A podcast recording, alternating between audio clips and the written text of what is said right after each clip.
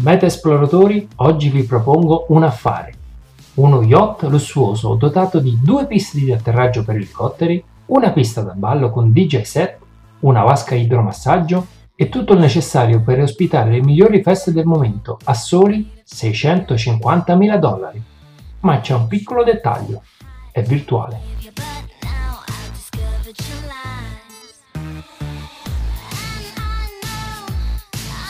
Ma ciao, io sono Brendan Chirchier e non mi sto lanciando nelle televendite. Questo è Cyber Meta News, il primo podcast italiano dedicato esclusivamente alle notizie provenienti dal metaverso. E oggi vi parlerò di Metaflower, lo yacht realizzato da Republic Realm che è stato acquistato nel metaverso di Sandbox per qualche spicciolo.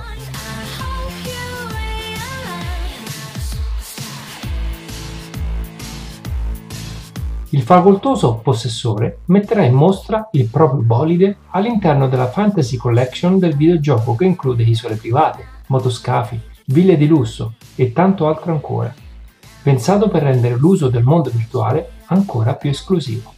Perché spendere soldi in un oggetto fatto di pixel?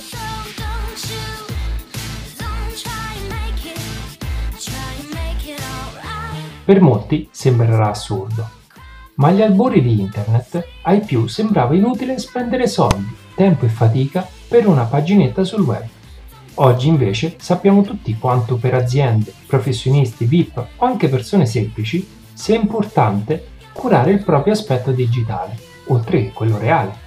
Avere delle belle foto sui social network, scrivere un blog, pubblicare e condividere i propri pensieri,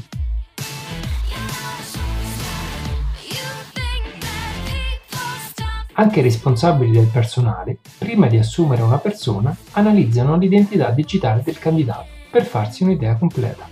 Nel futuro quindi è probabile che dedicheremo una parte del nostro tempo e denaro non solo ad abbellire la nostra casa, il giardino o a cambiare l'auto, ma faremo attenzione anche al nostro spazio nel metaverso.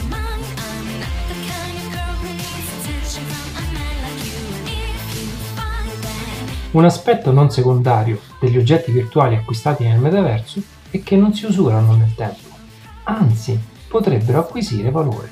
Quindi lo yacht di cui abbiamo parlato inizialmente potrebbe essere venduto domani o tra qualche anno ad un prezzo ancora maggiore e tutto questo grazie alla tecnologia NFT e blockchain che riesce a rendere unico un oggetto digitale che per sua natura sarebbe replicabile all'infinito ma di questo parleremo in un prossimo viaggio.